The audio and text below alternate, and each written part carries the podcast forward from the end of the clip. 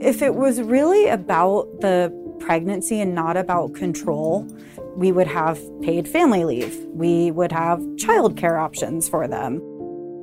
I feel like we pick up the pieces of the other doctors where they will not take care of patients for whatever moral reason they have. And these women are either turned away or not treated. I mean, that's abandonment.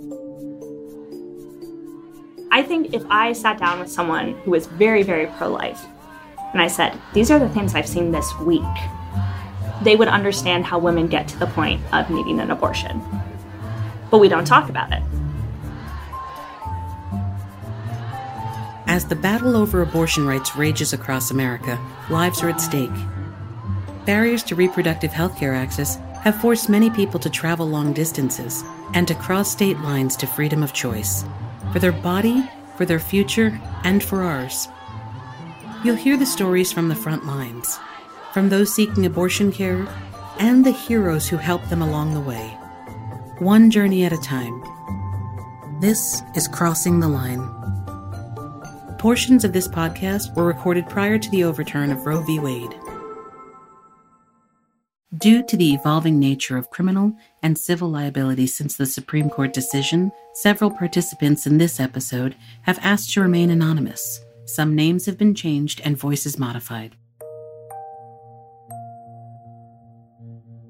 It's early May 2022, just days after a bombshell leak from the Supreme Court. An early draft of a coming Supreme Court decision suggests that by this summer, a majority of the justices will overturn Roe v. Wade.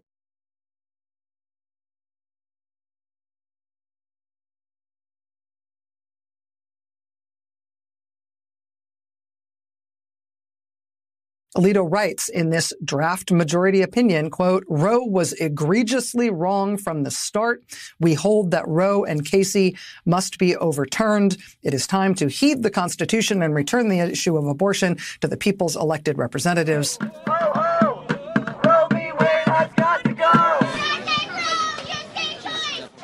If Roe is overturned, existing trigger laws will severely restrict or entirely ban abortions in about half of the United States. Arizona is one of those states. In Phoenix, the Camelback Family Planning Clinic is an indistinct brick and glass one story office building on the northeast corner of the city. It's one of only nine licensed abortion clinics in the Grand Canyon state. I'm a family physician. I've lived in Phoenix almost 30 years. Dr. Gabrielle Goodrick founded the Camelback Clinic in 1998. With her generous smile and bright aqua glasses, she immediately puts patients at ease. I'm the owner and medical director, and then the other four doctors work according to their schedules. Some of the doctors have other full time positions, and so they'll work here between two and four days a month. And then a few of us do this full time the medical part of my job is probably the easiest. the patients have so many challenges in terms of scheduling, getting them in quickly, getting them financial assistance through our local funds. That can be challenging. I joke that the other doctors that work for me can come in and be doctors, but I have to be like business, administration, payroll, HR, and the doctor all at once. In 1998 in Arizona, there were no regulations. It was just like any other medical outpatient procedure. I started out in a very friendly state that was supportive and didn't interfere with regular women's health care. Politicians stuck with politics, they didn't try to practice medicine. But I've witnessed it basically going to the other extreme. With nearby states pushing to pass more restrictive abortion laws, folks are streaming into Arizona. Appointments at Camelback are first come, first serve. There's no calling ahead.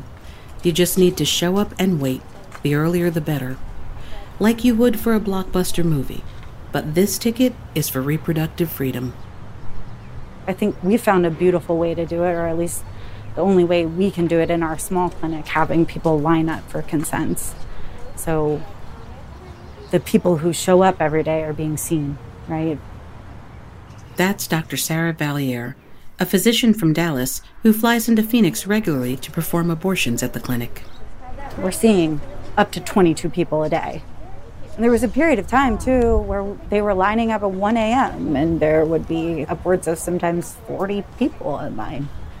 We don't have the physical capacity to see that many people. Go ahead, darling. My pleasure. It's just after sunrise on a Tuesday, and prospective patients begin to line up in the parking lot, finding shade where they can. Friends and family must wait for patients outside, leaving car doors open to handle the oppressive heat. Some nap, others have brought kids. Many have driven overnight to get there. Good morning. All right, can I get your first name, please? And a good phone number for you this morning. Just to confirm that that's your phone number? Mm-hmm. All right, you're going to be part of my group one this morning. You're going to be texted as soon as we're done checking in those first morning appointments. Okay. So you can go ahead and wait in the car, wait for that text. Once you get that text, then you can come inside. Face mask and a valid ID are needed to be inside the building. Do you have any okay. questions? No, that's okay. You're all set. Thank you. My pleasure. Good morning. First name? Everyone in line is waiting for their chance to get an ultrasound and mandated consent meeting with the hope that they can get an abortion 24 hours later. Are you from out of town? Actually, sorry. So all of my spots are filled up for today. Um, so the best thing I could tell you right now is to try tomorrow or any other day of the week, Monday there- through Friday. Is there any other way I could like schedule? So for the initial walk-in, we don't schedule. It's only on a walk-in basis, first come, first serve. Meanwhile, inside the clinic, the staff's busy day begins.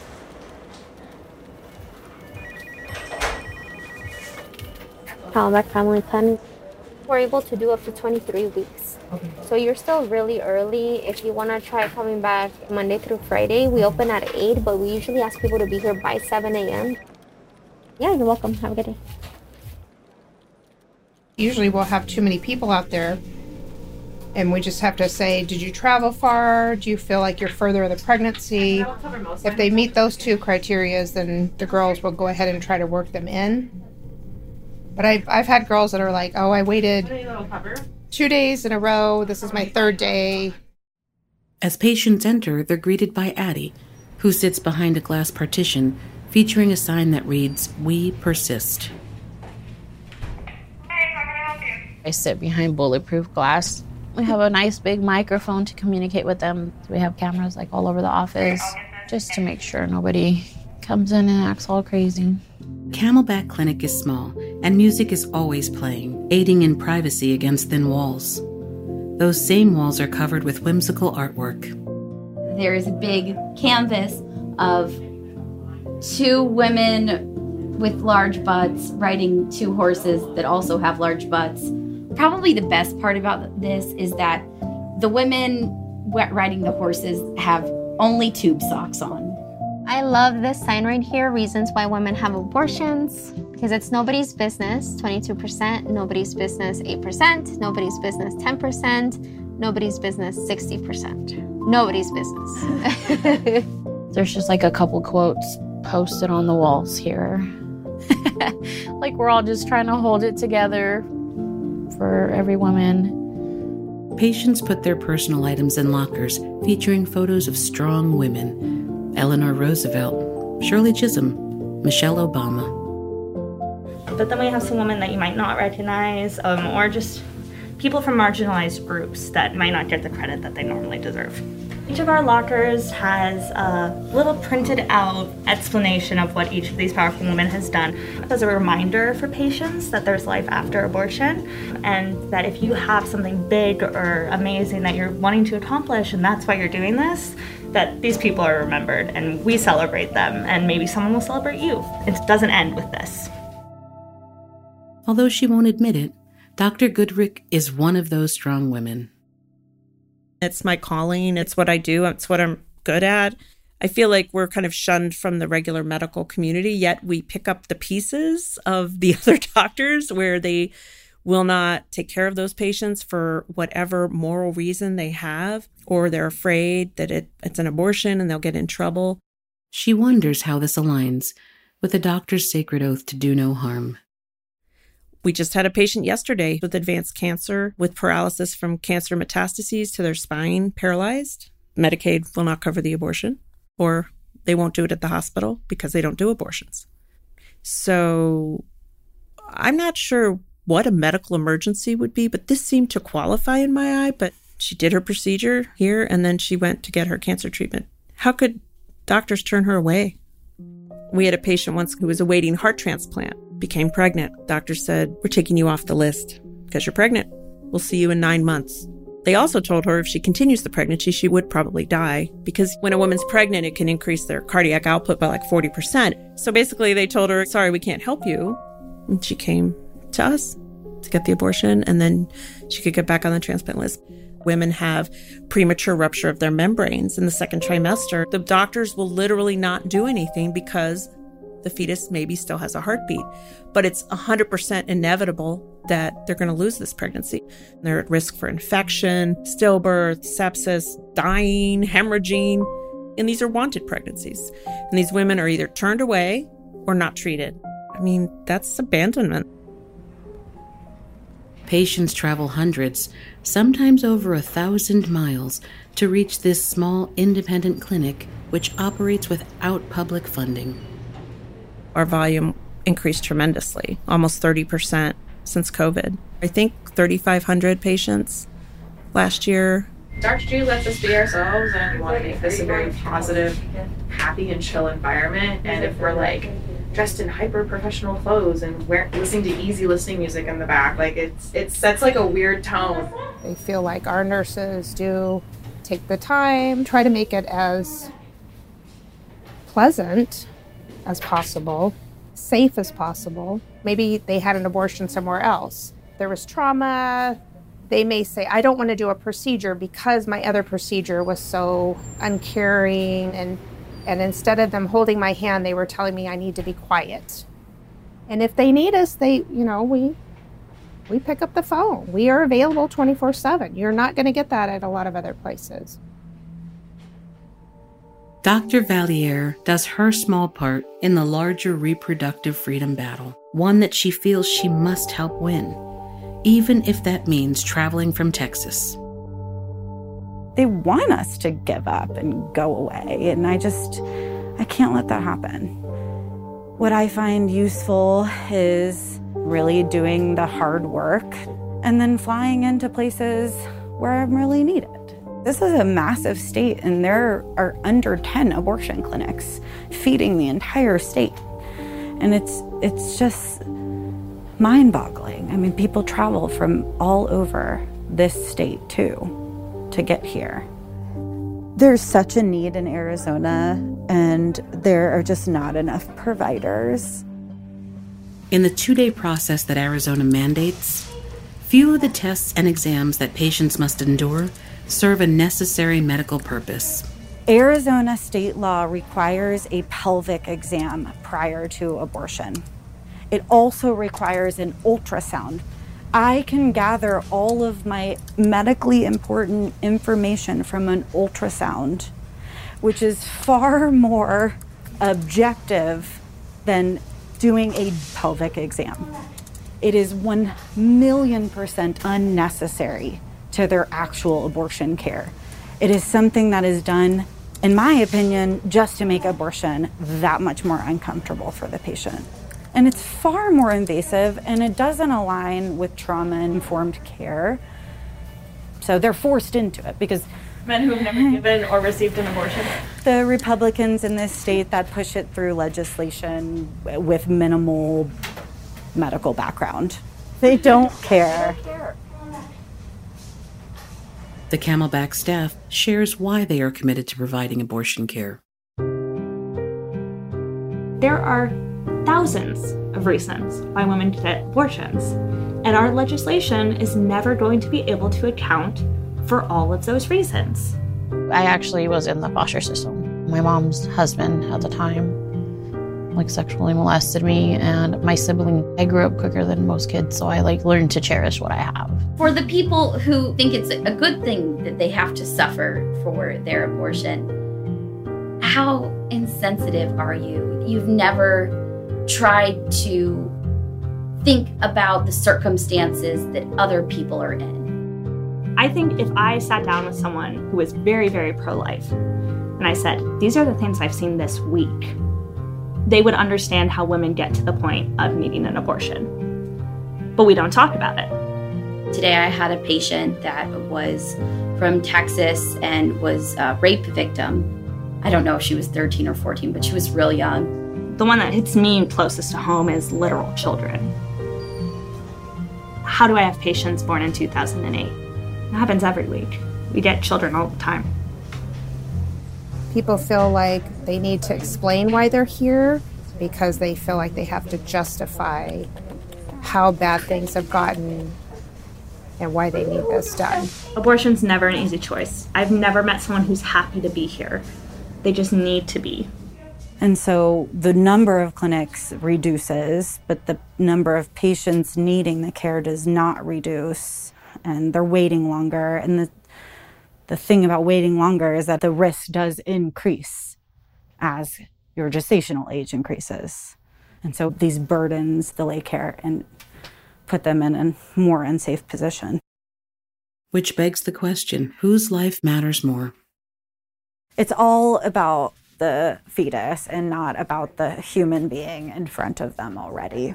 Mm-hmm. I think it is all about control. If it was really about the pregnancy and not about control, then we would have services to support these individuals giving birth. We would have paid family leave. We would have childcare options for them.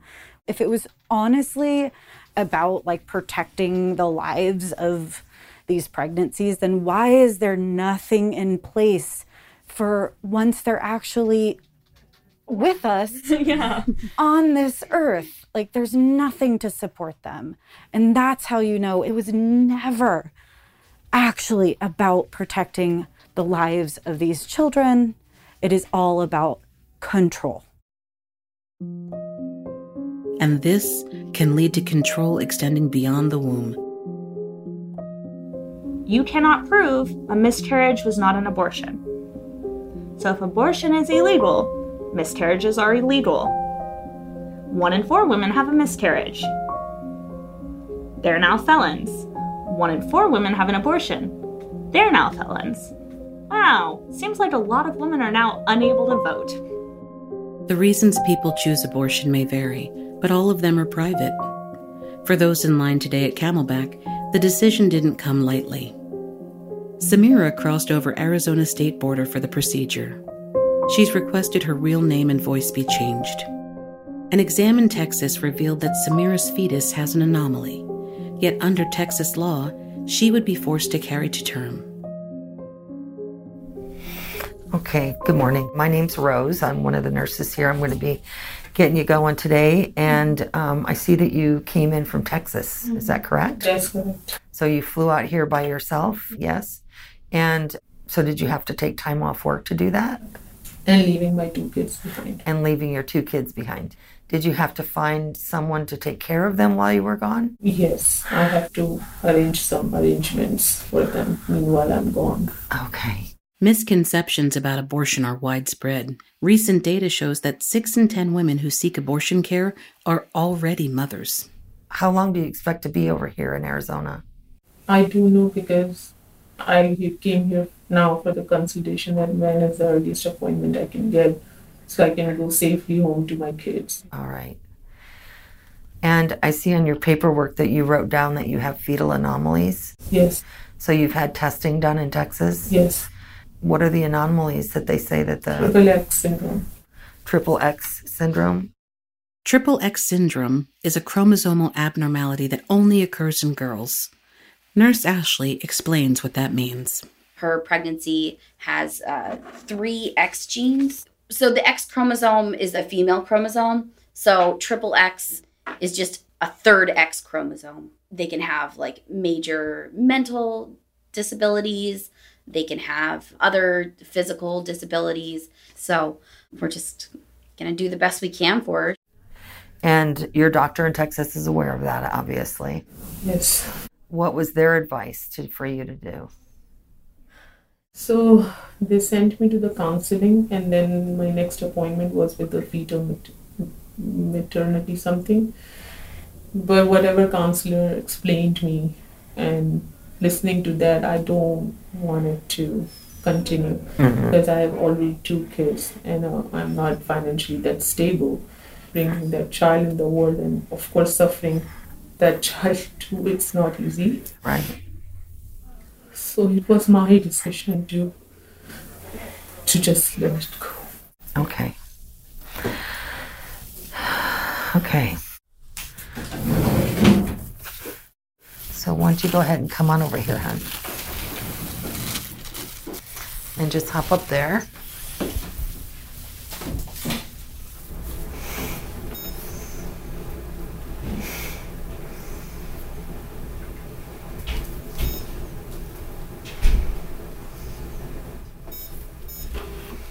All right. So I see 15 weeks and three days. Mm-hmm.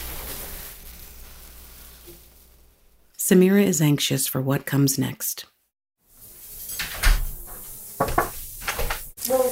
Hi, hi, Dr. Zipkin. Nice to see you. See you. It's a pleasure to meet you. Let's see. Alrighty. So, look, you've already read the consent, you've signed it. I just want to ask you if you have any questions about anything with the procedure. I'm very scared. You needn't be. We are going to take very good care of you. It is a very simple, safe procedure. I just wanted to get it done that's Well, that's what's going to happen, okay? Not to worry, we're going to take very good care of you. You won't be feeling it. You won't be aware of anything going on. You really won't be. Not at all. Okay? You're going to so do hard. These laws are just making it so difficult for moms. so difficult. It's awful. And I, I don't understand why women don't just sort of rise up and block and just sort of vote all these people out. Yeah, that's sad. Questions? No, doctor, thank you so much. It is a pleasure, really. Thank you. Lovely to meet you. Thank you. We'll take very good care of you. Come on out, let's get you scheduled, okay? If you go right through this door and the purple door, my nurses will help you. As a politically divided purple state, Arizona is facing its own upcoming attacks on access to abortion care.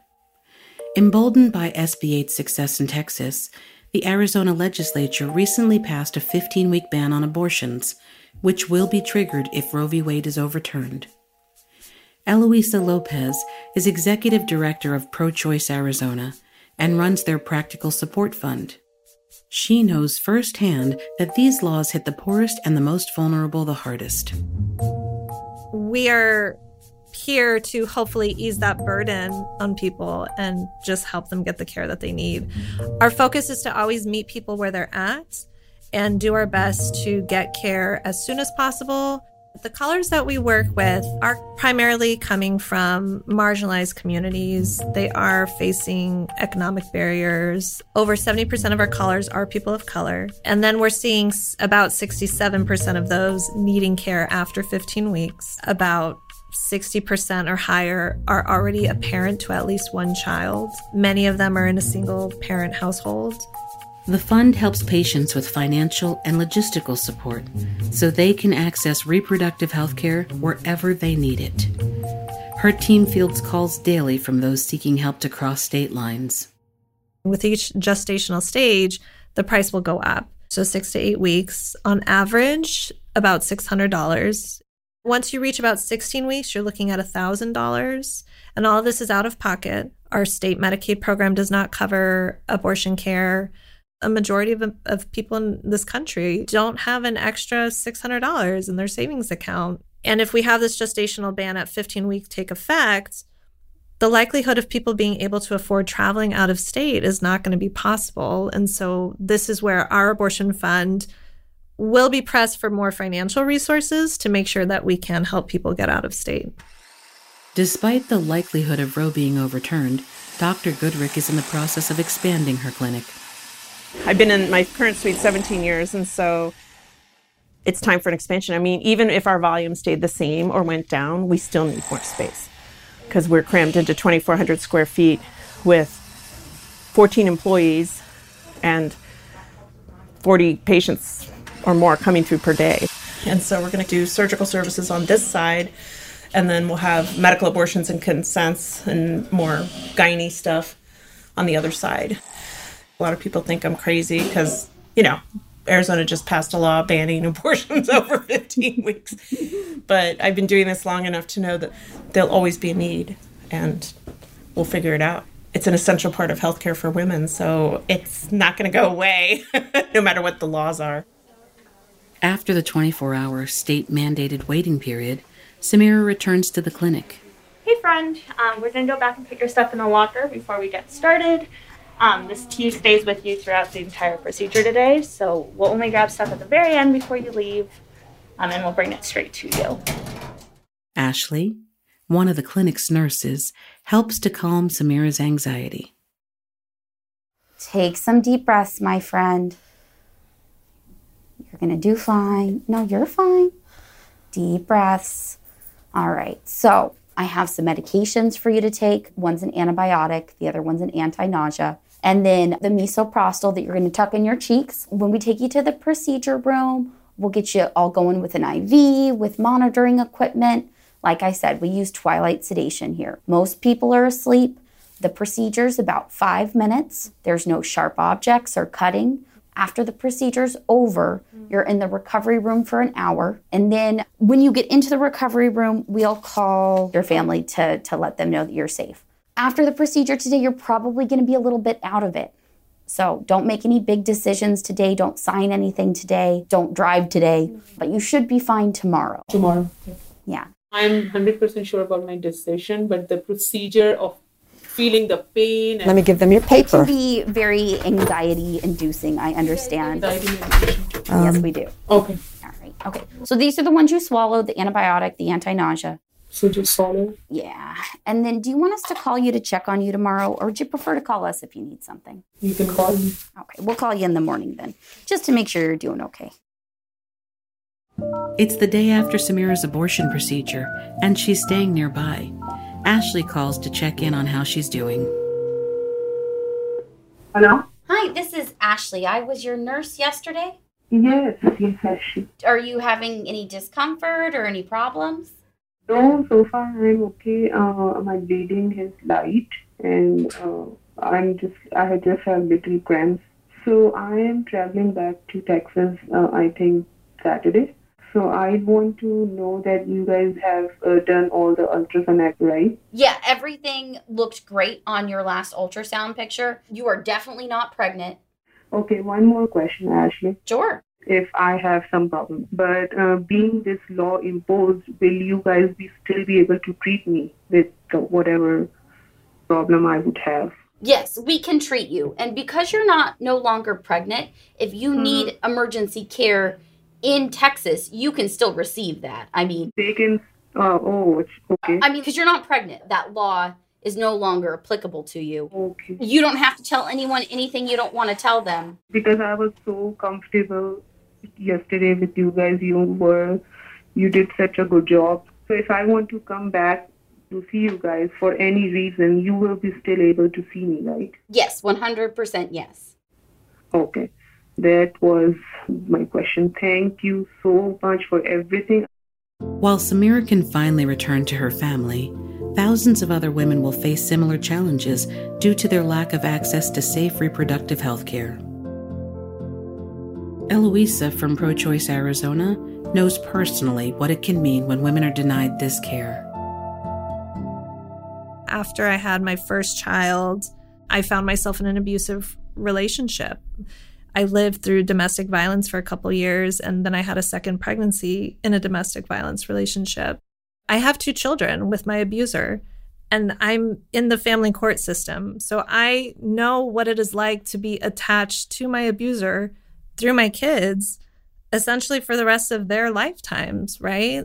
It is not an easy road. We are forcing people to keep pregnancies, not understanding the gravity of the situations that they are in. We cannot be forcing people to remain attached to, um, you know, abusive partners through children, uh, through unhealthy situations through children, right? In, in a way, it's like children end up becoming the collateral damage. So my personal experiences have really grounded me in this work, and it's not an option to stand by and not do anything about it. She also notes the risks for pregnant women, particularly around maternal health and mortality rates.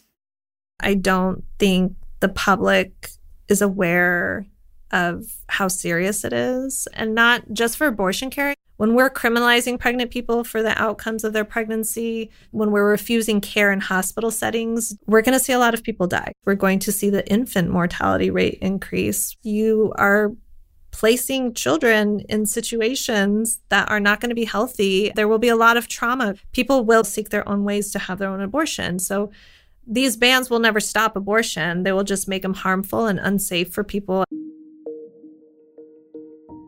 For Dr. Valliere, who continues to travel from Texas to Arizona, the fight to provide abortion services isn't over. I am not giving up. I'm in this for the long haul. It's just what my career will look like will change. We are going to all make a change. Can I establish a clinic on the border of Mexico? What kind of underground work can I do? Can I volunteer for self managed abortion? We got to be savvy. Got to do something. Dr. Goodrick still has hope. Mexico has decriminalized abortion, Argentina has decriminalized abortion, and this is after making things restrictive. And I think as facts become available, and if abortion does become more restrictive and women have to go to blue states to get care, I think it'll swing the other way and people will realize that this is essential care. See you tomorrow. Great. Bye, Sheila. See you tomorrow. Bye, Dr. Valliere. Love you. See you soon. You're a great teacher. I'll second all of that. Yeah. You know, if women stepped up to change the medical system, we have the power to force physicians to take care of their patients and to provide these things. Because when abortion was legalized in 1973, it was considered one of the best things that ever happened in medicine.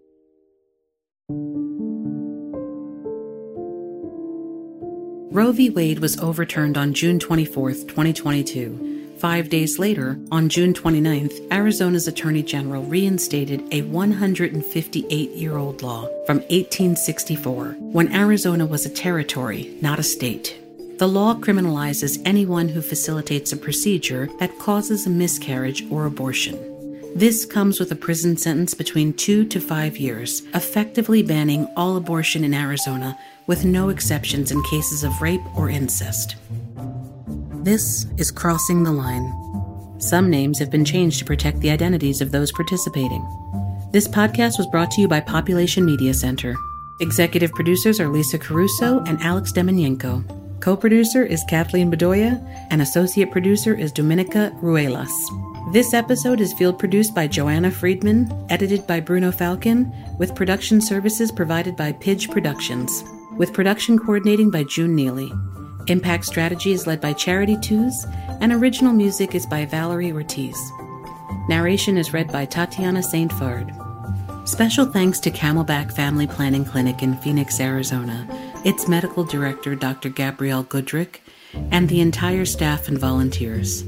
Also, thanks to Eloisa Lopez and Pro Choice Arizona and Planned Parenthood. And of course, to all those who shared their stories with us.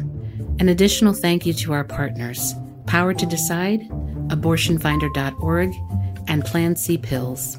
Check out ctlpod.com for new episodes, abortion resources, and information on how to take action.